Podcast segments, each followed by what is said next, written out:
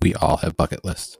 As a lifelong sports fan, mine is full of tons of different sporting events and venues, from the NBA, NFL, Olympics, and beyond.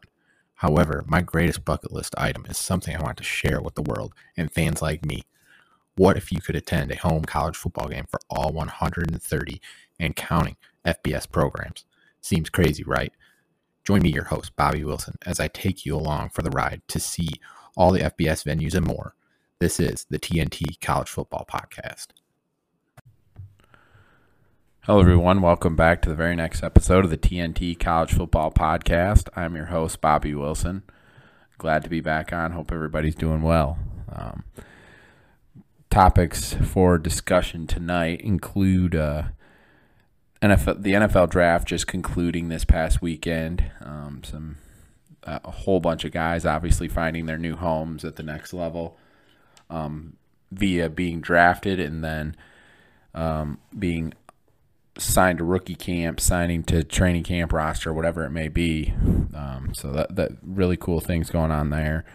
Um, Big Twelve news, um, and then obviously there's uh, some crazy things going on in the transfer portal and the NIL world. So definitely we'll touch on that.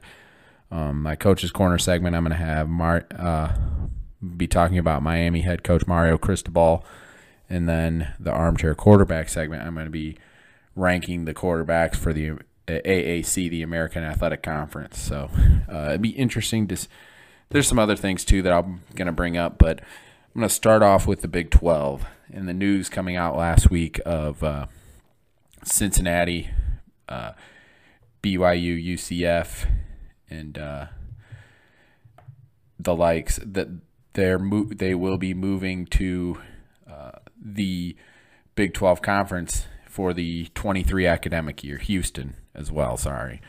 But they will be moving to the Big 12 in 2023, which leads to potentially there being a 14 team Big 12 conference with Oklahoma and Texas probably not being able to leave for the SEC until 2025. So it'll be it'll be an interesting stretch there where there could be a 2-year gap with 14 teams in the conference just to see what they'll do from a scheduling standpoint uh, because the Big 12 prides themselves on playing everybody in the conference. Obviously, with a 14 team conference, you're not going to be able to do that. So that'll be interesting to see what they do there. And then I, I brought this up during the going into the bowl season around conference championship time. Um, if it was in the Big 12's best interest, or if the Big 12 didn't necessarily want Oklahoma representing them um, since they're leaving. Um, I know there was a lot of people up in arms when Oklahoma and Oklahoma State played towards the end of the year there, um, and Oklahoma State came away victorious. But there was a lot of people up in arms about the officiating in that game, and could the officiating been an issue, and be the reason why Oklahoma was not in the Big 12 championship game? Um, just just an interesting thing to think about. I, I don't ever want to question um, officiating. Um, you always want you always hope for the game being as as well played and as fair as possible from from all sides. So I you, you hope that that's not the case, but it's something you think about um, just because uh, of the world we live in. But it'll be interesting, like I said, interesting to see what will happen there. And and I'm actually a fan of the new Big 12. I know I know they're they've taken their shots for I mean, obviously you lose Texas and Oklahoma, you're losing the two big name brands from your league, but adding Houston in that market, I mean, it's the fourth fourth biggest city in the United States. It's a huge deal to add that market. You're adding Cincinnati, who's coming off of a, a college football playoff appearance and who fared just as well as any team in the Big 12 has ever fared in the college football playoff, if we're being honest.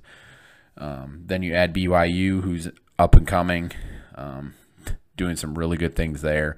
In UCF, I mean, just a couple years ago, they went undefeated, and they've had great success since that point. You're adding a Florida school to your conference, so it's it's a big deal. So, um, uh, like I said, I'm a big fan of what that league is turning to. I'm interested to see if they're going to break it down into like a divisions aspect. Uh, I just think it would make sense to do it that way, but it'll be interesting to see what they do there. Obviously, time will tell with that, but uh, but we'll see. And speaking of the current Big 12, uh, the University of Texas had their spring game a, couple, a week or so ago, a couple weeks ago. But uh, it, it, it, was very weird to see uh, Gary Patterson in burnt orange. Um, those who don't know, obviously Gary Patterson was the head coach at TCU for 25 or so years. Um, so leaves his rival, and uh, well, he re- he they came to a, I guess you could say, mutual agreement for him to part ways um, and leave TCU. But now he is helping uh, the staff in Sarkisian at uh, Texas. So interesting there. I mean, I, I completely understand why you would want somebody like Gary Patterson on your staff because of the wealth of knowledge he brings, um, just the level of elite defensive elite defenses that he produced year in year out at TCU and the mind that he has on the defensive side of the ball and just football in general. So I mean, I completely get why you would ask for ask him to be a part of it, um, just to be an aid, just because he's been there and done that. Obviously, as a coach, and um, you you obviously want guys like that in your corner. So I mean, I get it, but it doesn't mean it doesn't look weird seeing him in burnt orange. So that was uh, that was interesting to see for the first time. Um, but nonetheless, um, one thing, one thing very very intriguing about the NFL draft. Um, obviously, so many guys getting to live out their dream, and you love to see that. And and uh,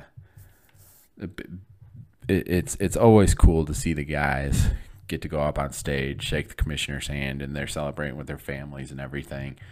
Um, but obviously, not every player can do that. There's a ton of guys just in the past day or so that have been signed to uh, either training camp rosters or rookie camp rosters. So hopefully, those guys are going to. Some of those guys will be able to find a way to stick on rosters, and that's that's how you got to do it.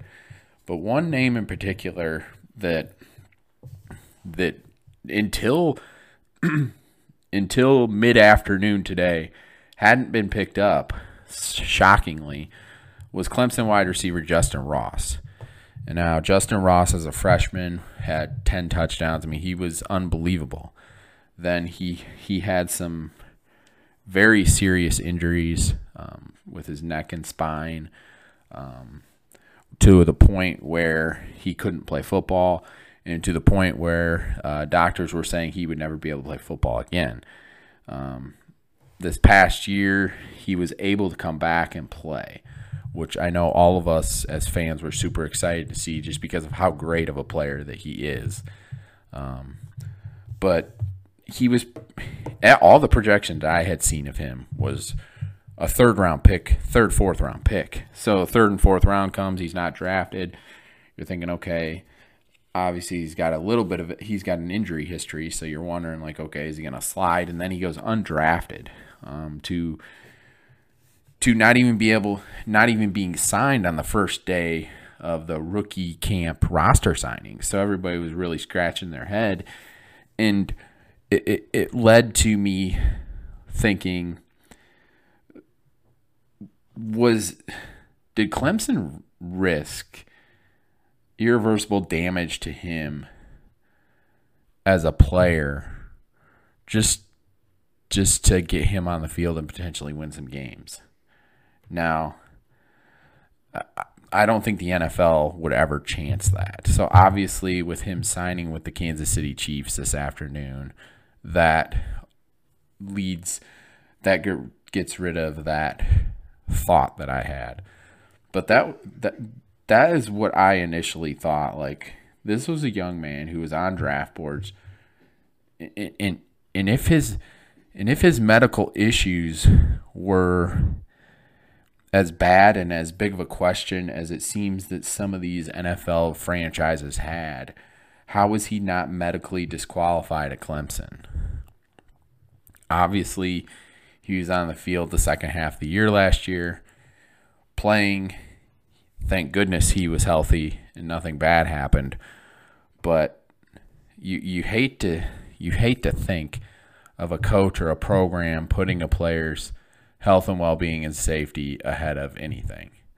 Obviously, the young man is going to want to play. Any any player, anybody who's ever played sports at a high level and is injured is going to tell their coaches, trainers, staffs, everyone, I want to play, no matter what. Everyone's going to do that. Now, it's up to those doctors and medical people then that have the authority and have the knowledge to then sit there and say, young man, young lady, you are really risking something. And if that was the, like I said, my initial thought turned to that, where if okay, if he was okay, if he was okay enough to play at Clemson, but these NFL teams don't think he's okay enough, what was Clemson doing? Luckily, my my thoughts now are shifting with his signing.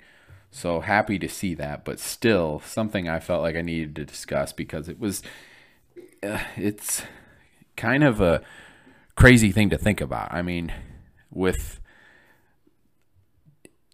Dabo Swinney, the head coach of Clemson, is always portrayed as being someone who is very players first, um, always thinking about the players.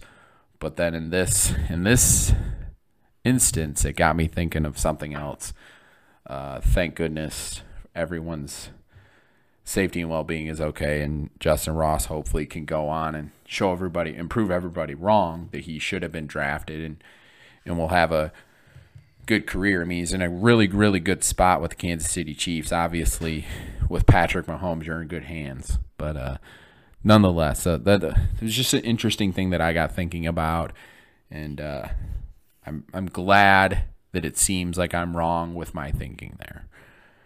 Um, Next thing, another interesting thing today uh, in the transfer portal for the UConn Huskies, adding Jack Stewart, defensive tackle, transferring him from Michigan.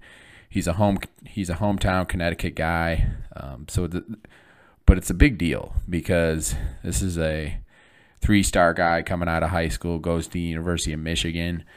Um, doesn't really get to play at Michigan, but nonetheless.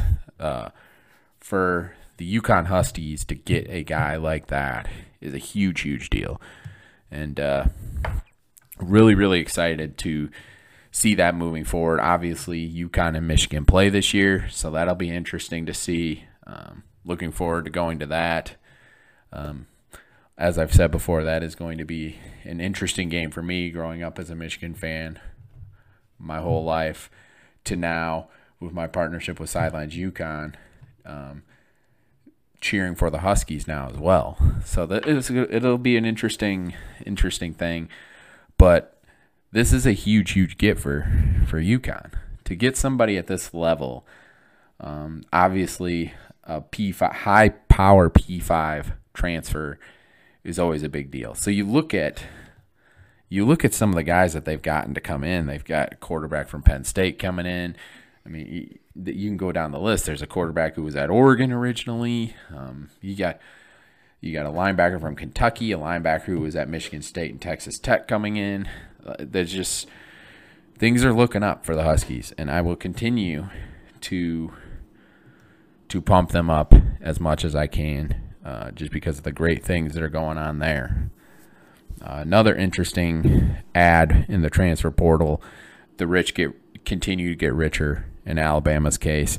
Alabama adds Louisville uh, transfer wide receiver Ty- Tyler Harrell, um, just just because they need another uh, track star and, and, great player on the outside as a receiver. He averaged 29 yards per catch last year for Louisville.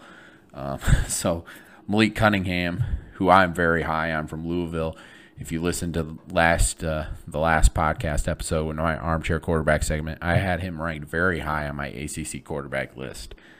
Um, and Tyler Harrell helps that, but obviously he's gone from Louisville. He's now Bryce Young's friend.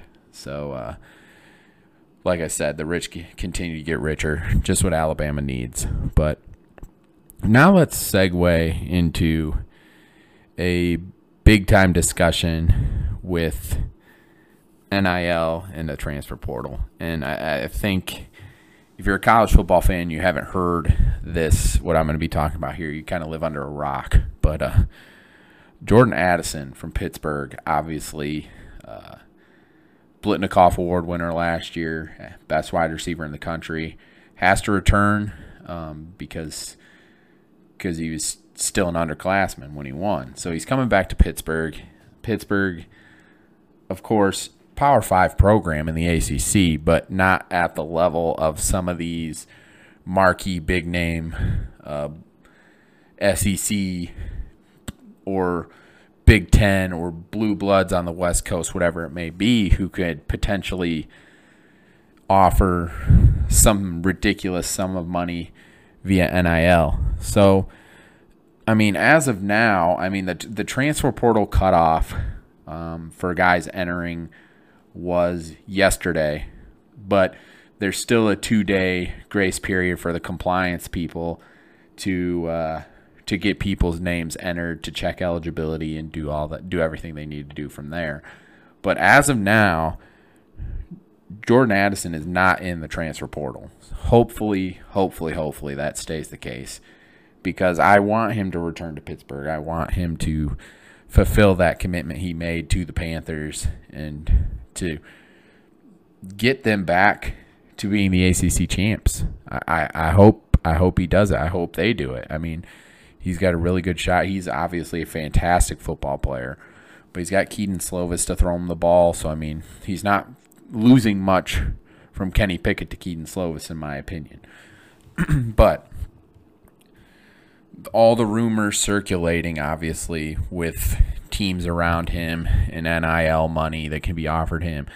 Um, USC obviously has been the one in the news that has really taken hold with astronomical dollar amounts in different different things. Um,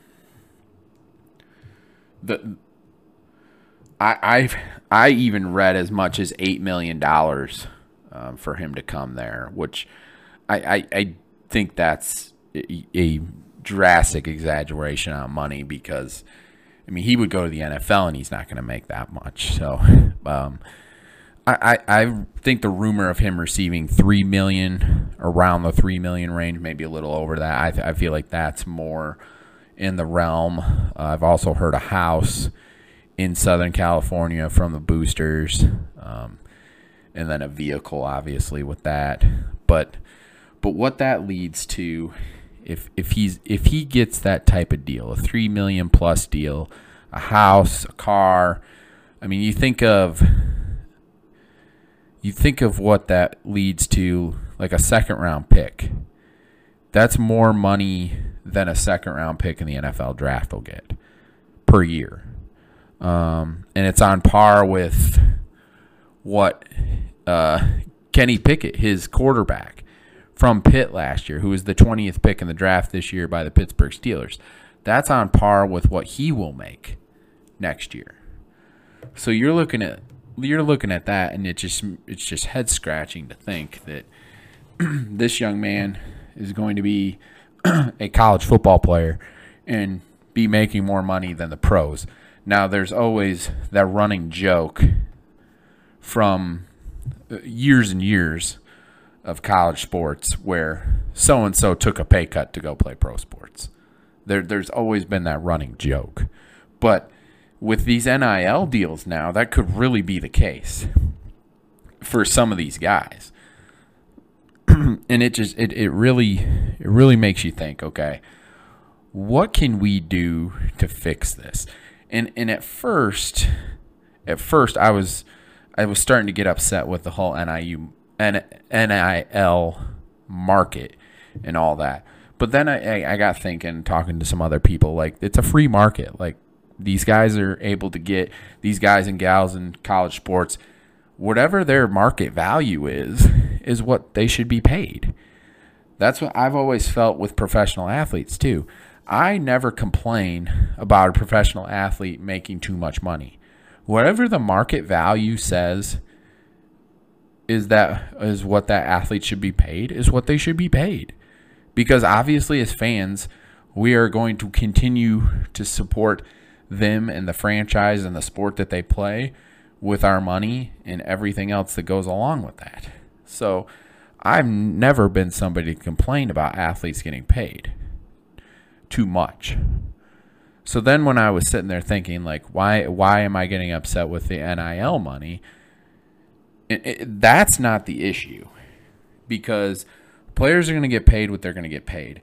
The issue is the transfer portal. And the other issue is some of these coaches that are scumbags and get in and break ethical uh, boundaries and different things. Now, I will say these coaches are doing what they're allowed to do to a point. To a point. Now, obviously, if a young man is not in the transfer portal, you should not be talking to him because he is committed to another school, to another program.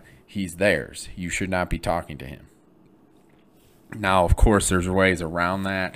Like going back to my time as a basketball coach, you talk to AAU coaches, you talk to you, you there's many ways to get around it. And and all these coaches know how to do it.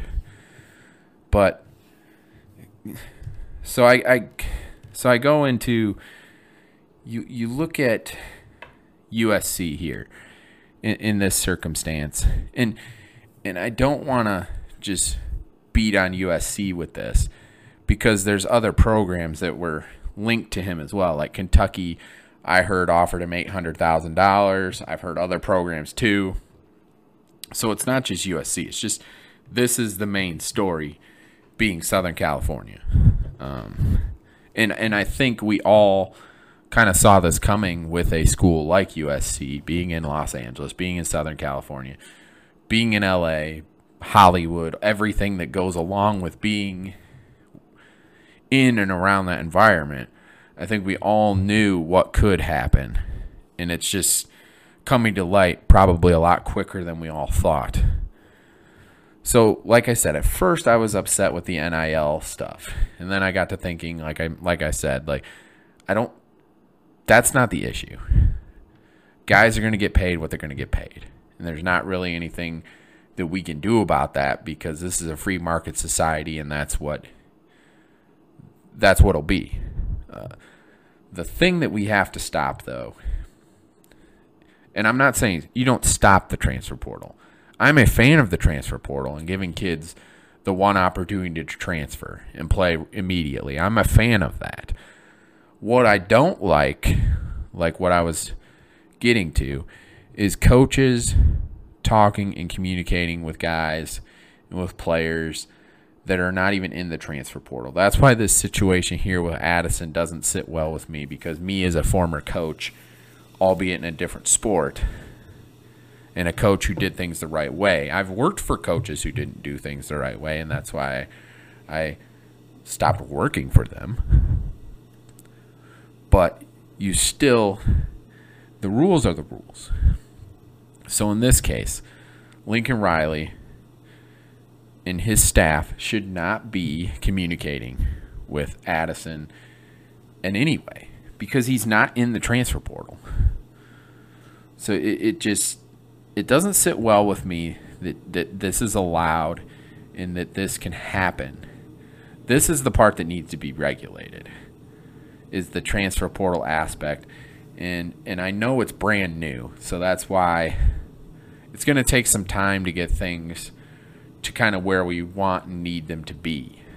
But with NIL being what it is, it's going to continue to be an issue.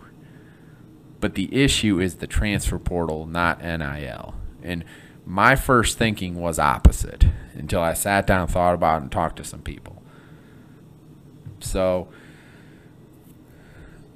hopefully, this whole discussion with Addison is is nothing because he still isn't even in the transfer portal.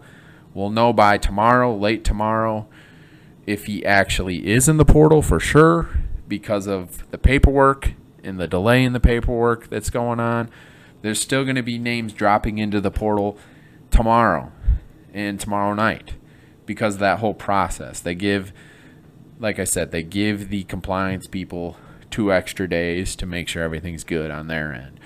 So, again, hopefully this isn't even anything that we need to discuss or worry about, but just still craziness in uh, in the world of college football when it comes to that. So now the next thing I'm going to talk about, I'm going to go into my armchair quarterback segment with the American Athletic Conference. Um, coming off of a fantastic season, obviously, with Cincinnati going to the college football playoff. Now, Cincinnati had nine guys drafted this past weekend, one of them being their star quarterback, Desmond Ridder. So, somebody's going to be uh, taking his place, and it is a familiar face for Cincinnati fans as somebody who transferred out and now has transferred back in. Um, so it'll be interesting to see there. But I'm going to start on the bottom of my list here. There are 11 teams in the AAC. I think it's going to be very apparent who number 11 will be just because of the system that they play. And number 11 on my list is Tai Lavatai from Navy and I, I, think it's very apparent why he would be at the bottom of the list because Navy runs the triple option. He's obviously asked to do a lot, a lot more different things than almost any other quarterback in America that doesn't play at Army or Air Force. so, um, but you, you look at his passing numbers last year: 449 yards and five touchdowns, and he had seven rushing touchdowns. I mean, he, obviously, they're asking him to do much different things, like I said, than any other quarterback. So I'm not going to sit here and act like I'm a wizard of the triple option um, because I'm not. Um, I enjoyed watching Army run the triple option against Wisconsin in person last year. It's pretty amazing to watch and pretty. It's so intricate in what they're doing. Um, very, it's just impressive. So it's nothing. It's nothing against the young man as a passer or as a football player. It's just the system that he plays in and what they do. So that's what that leads to.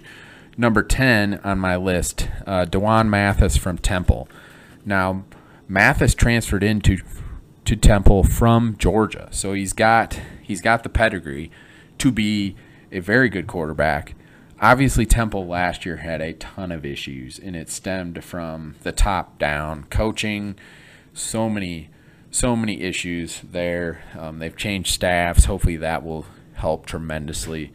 They've had a really good success in the transfer portal this offseason, um, getting some guys around him that will really help.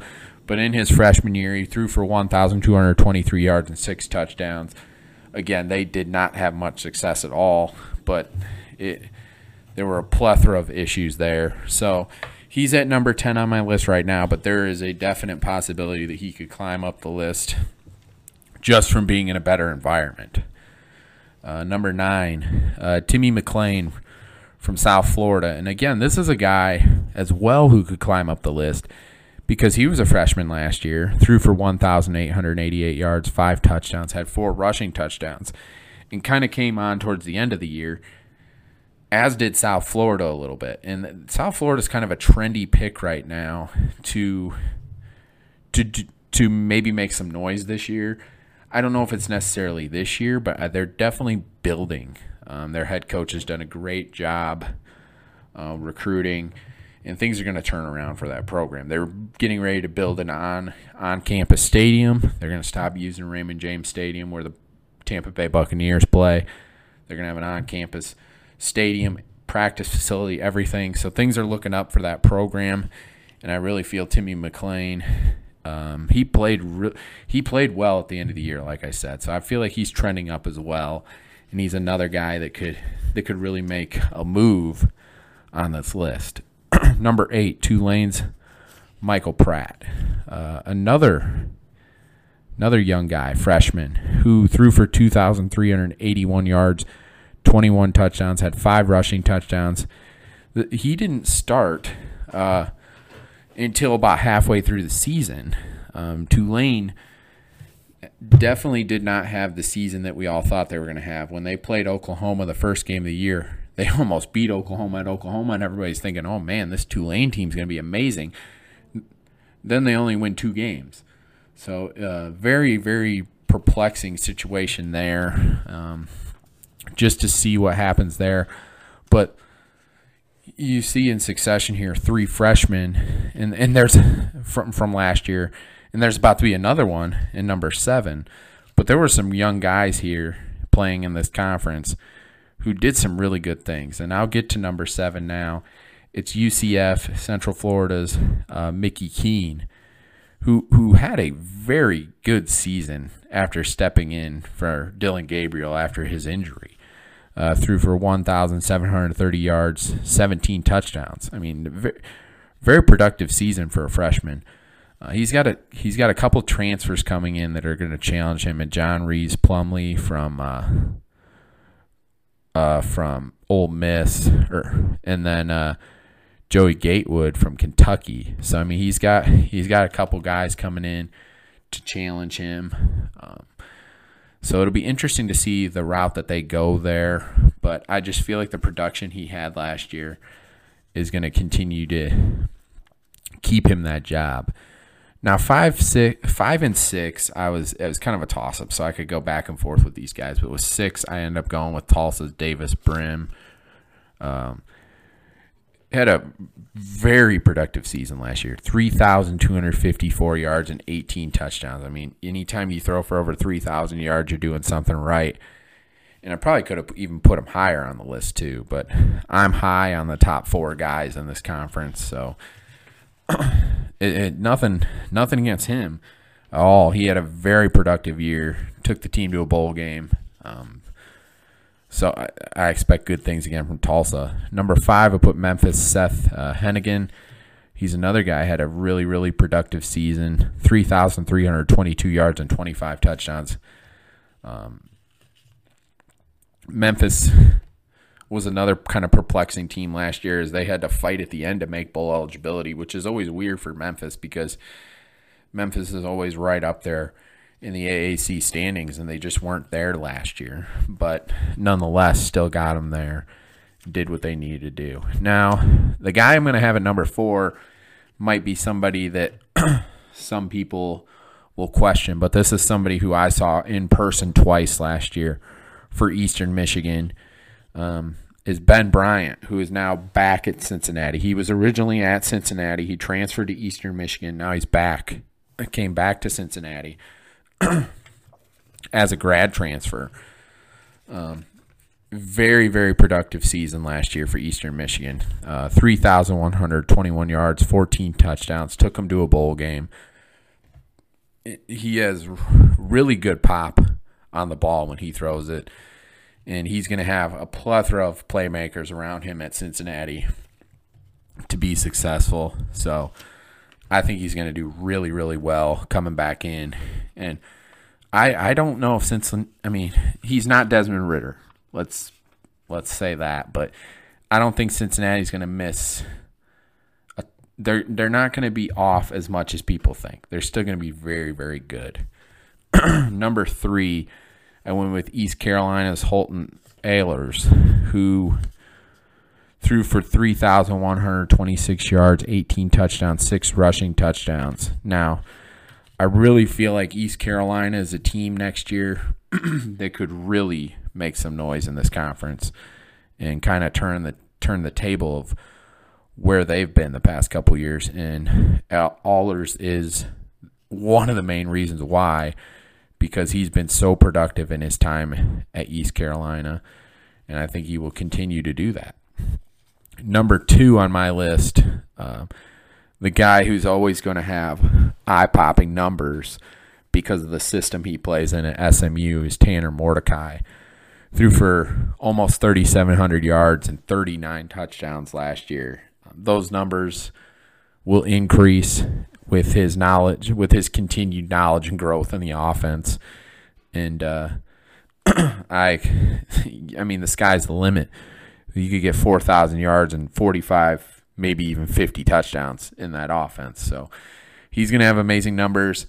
But the number one quarterback in the conference, and I, and I don't even really think it's up for debate this year, um, like last year with Desmond Ridder at Cincinnati. But the number one guy is Clayton Tune at Houston.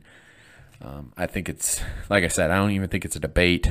Um, 3,546 yards passing and 30 touchdowns. Um, the whole Houston team this coming year, Houston could be very, very, very good. And they could be the, the, they're definitely the odds-on favorite right now to be the group of five team going to a New Year's Six bowl. Um, just with everything they have back, and Tune is a huge reason why.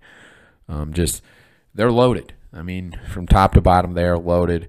And this is a guy who's got a very, very good chance to be a high NFL draft pick next year um, just because of the things he can do. Um, like he's going to put up amazing numbers and do amazing things, and uh, he's like I said, he's the clear number one guy in the AAC for quarterbacks. So, love to hear you guys' opinions there. I think the guys I put on the bottom of my list are all younger and could really climb up the list. I, I think it's it's it's a it, the league is a lot more open this year than it was last year. I think Cincinnati was the clear cut, no questions asked favorite. As I mean, Houston's definitely the favorite this year, but I, I like I said I, last year I had Cincinnati making the college football playoff in my preseason rankings, and that came true. So that just tells you how good Cincinnati was and that doesn't mean they weren't challenged in the league. They were definitely challenged by multiple teams, but it's it's not going to be to that level this year. so to finish the show now, I'm going to go into my coach's corner segment and talk about a uh, coach and program who I know a lot of people are extremely high on. Uh, I am for the future, maybe not as much next year as much as a lot of people are but Mario Cristobal in the University of Miami. Obviously, it is a match made in heaven. He is a he went to Miami, played at Miami, um, played professional football out of the University of Miami. Um, obviously, has done very well for himself in the coaching profession uh, with his rise. Um, he started his coaching career at Miami as a GA, went on to Rutgers as a as an offensive tackle and tight end coach, then became the O line coach. Then he went back to Miami at, uh, with those same positions, tight end and O line. And from there in 2007 to 2012, he got the head coaching job at FIU. And he was the Sun Belt Coach of the Year in 2010, which at FIU, I think we've all seen that is an extremely difficult job just because of the resources and the money that uh, doesn't seem to be produced for the program. But he had amazing success there. Um, then went on, um, became the assistant head coach at Alabama after his time at FIU.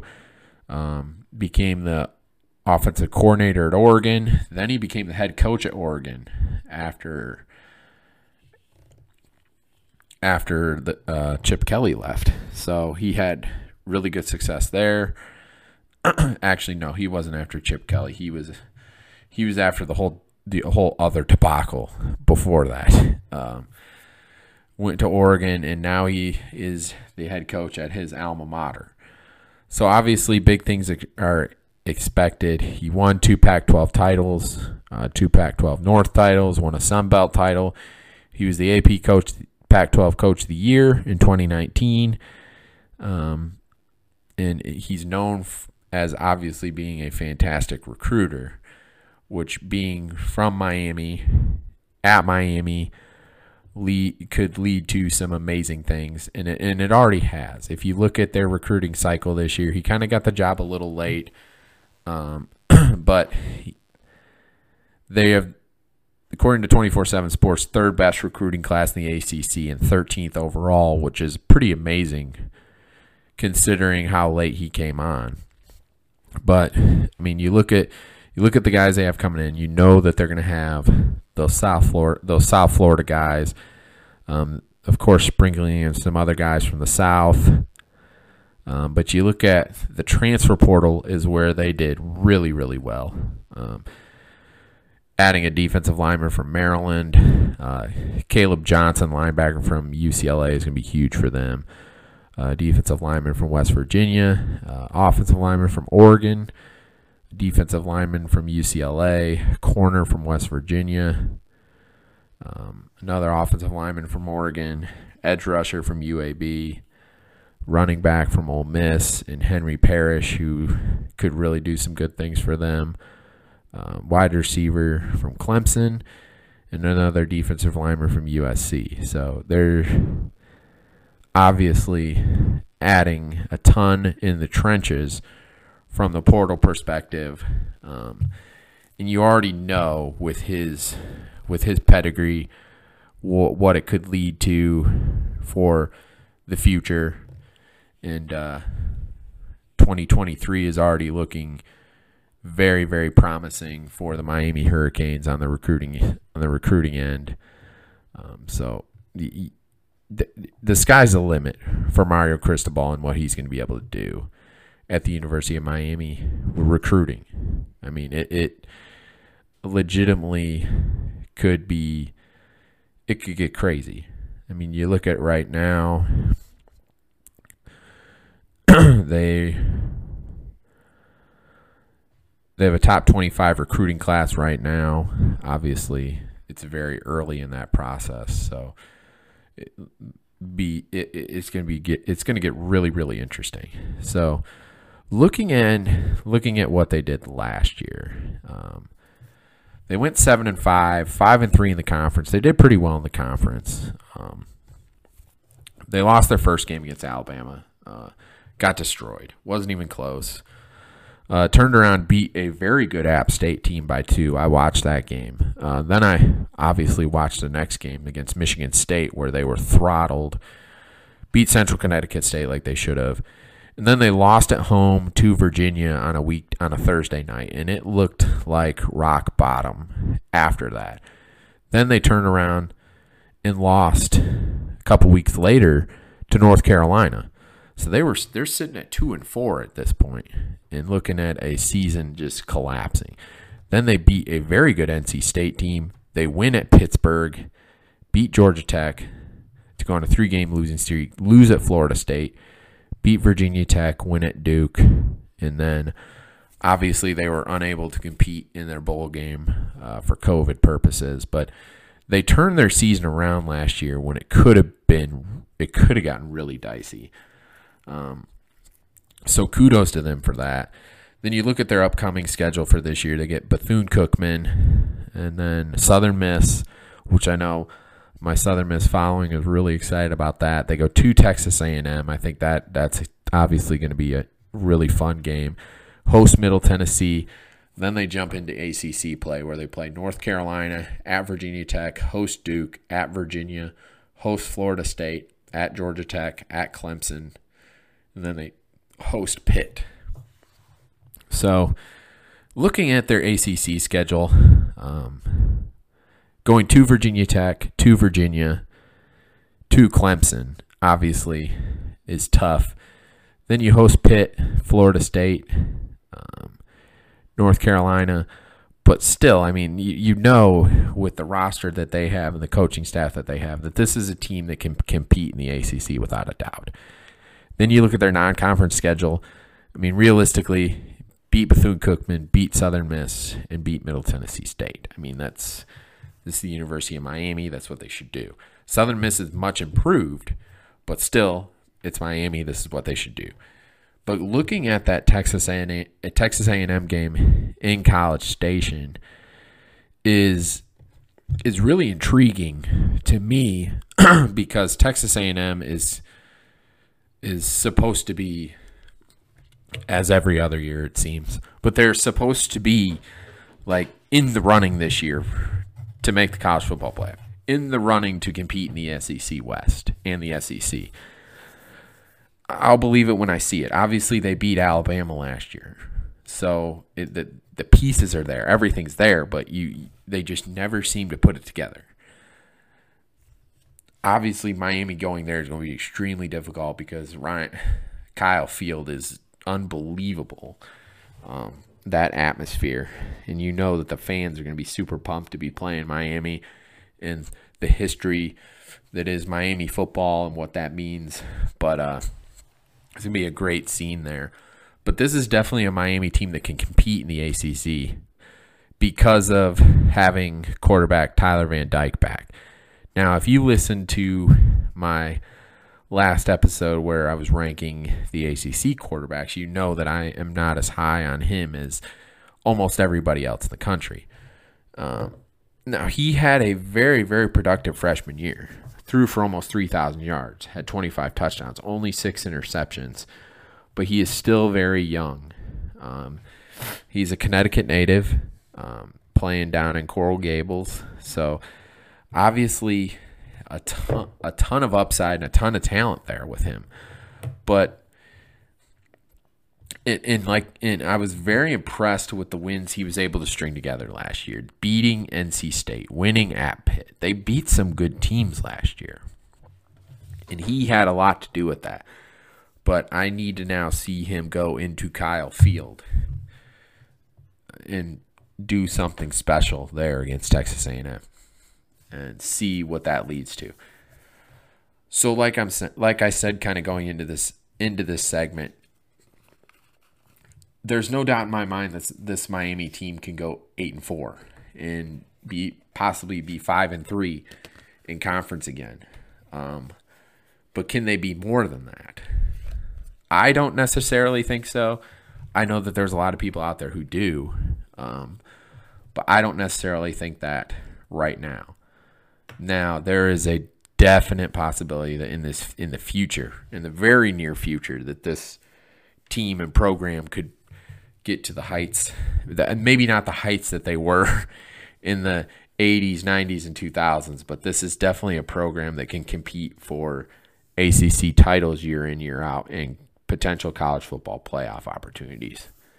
Um, with Mario Cristobal as the head coach, and with his recruiting pedigree with his pedigree as a coach and winning, I, I definitely think that the, the sky's the limit in the future. I'm just not as sold going into this year. They have, like I said, they have an extremely tough schedule. You have to go to Texas A&M, you have to go to Clemson, to Virginia Tech. Um, just some tough road games there. But that's how I'll end the show tonight. Um, again, thank you guys so much for all your support, uh, listening uh, every week. Um, I, I, I will kind of talk about uh, something something here. Um, recently, I was given the opportunity for uh, some uh, sponsorship for the show. It was with something that I wasn't comfortable with sp- sponsoring me, and I turned it down. Unfortunately, it was just something that didn't f- what it didn't fit well. It didn't fit with me and uh, the the man that I am. So I decided to go a different route. So uh, it, again, if you're if you listen and you know of somebody who would potentially like to partner together in that way, please uh, send them my way. Uh, we can connect personally at Coach underscore B Will, and please follow the podcast Twitter account at TNT College Foot One. Again, guys, thank you so much. Have a good night. God bless.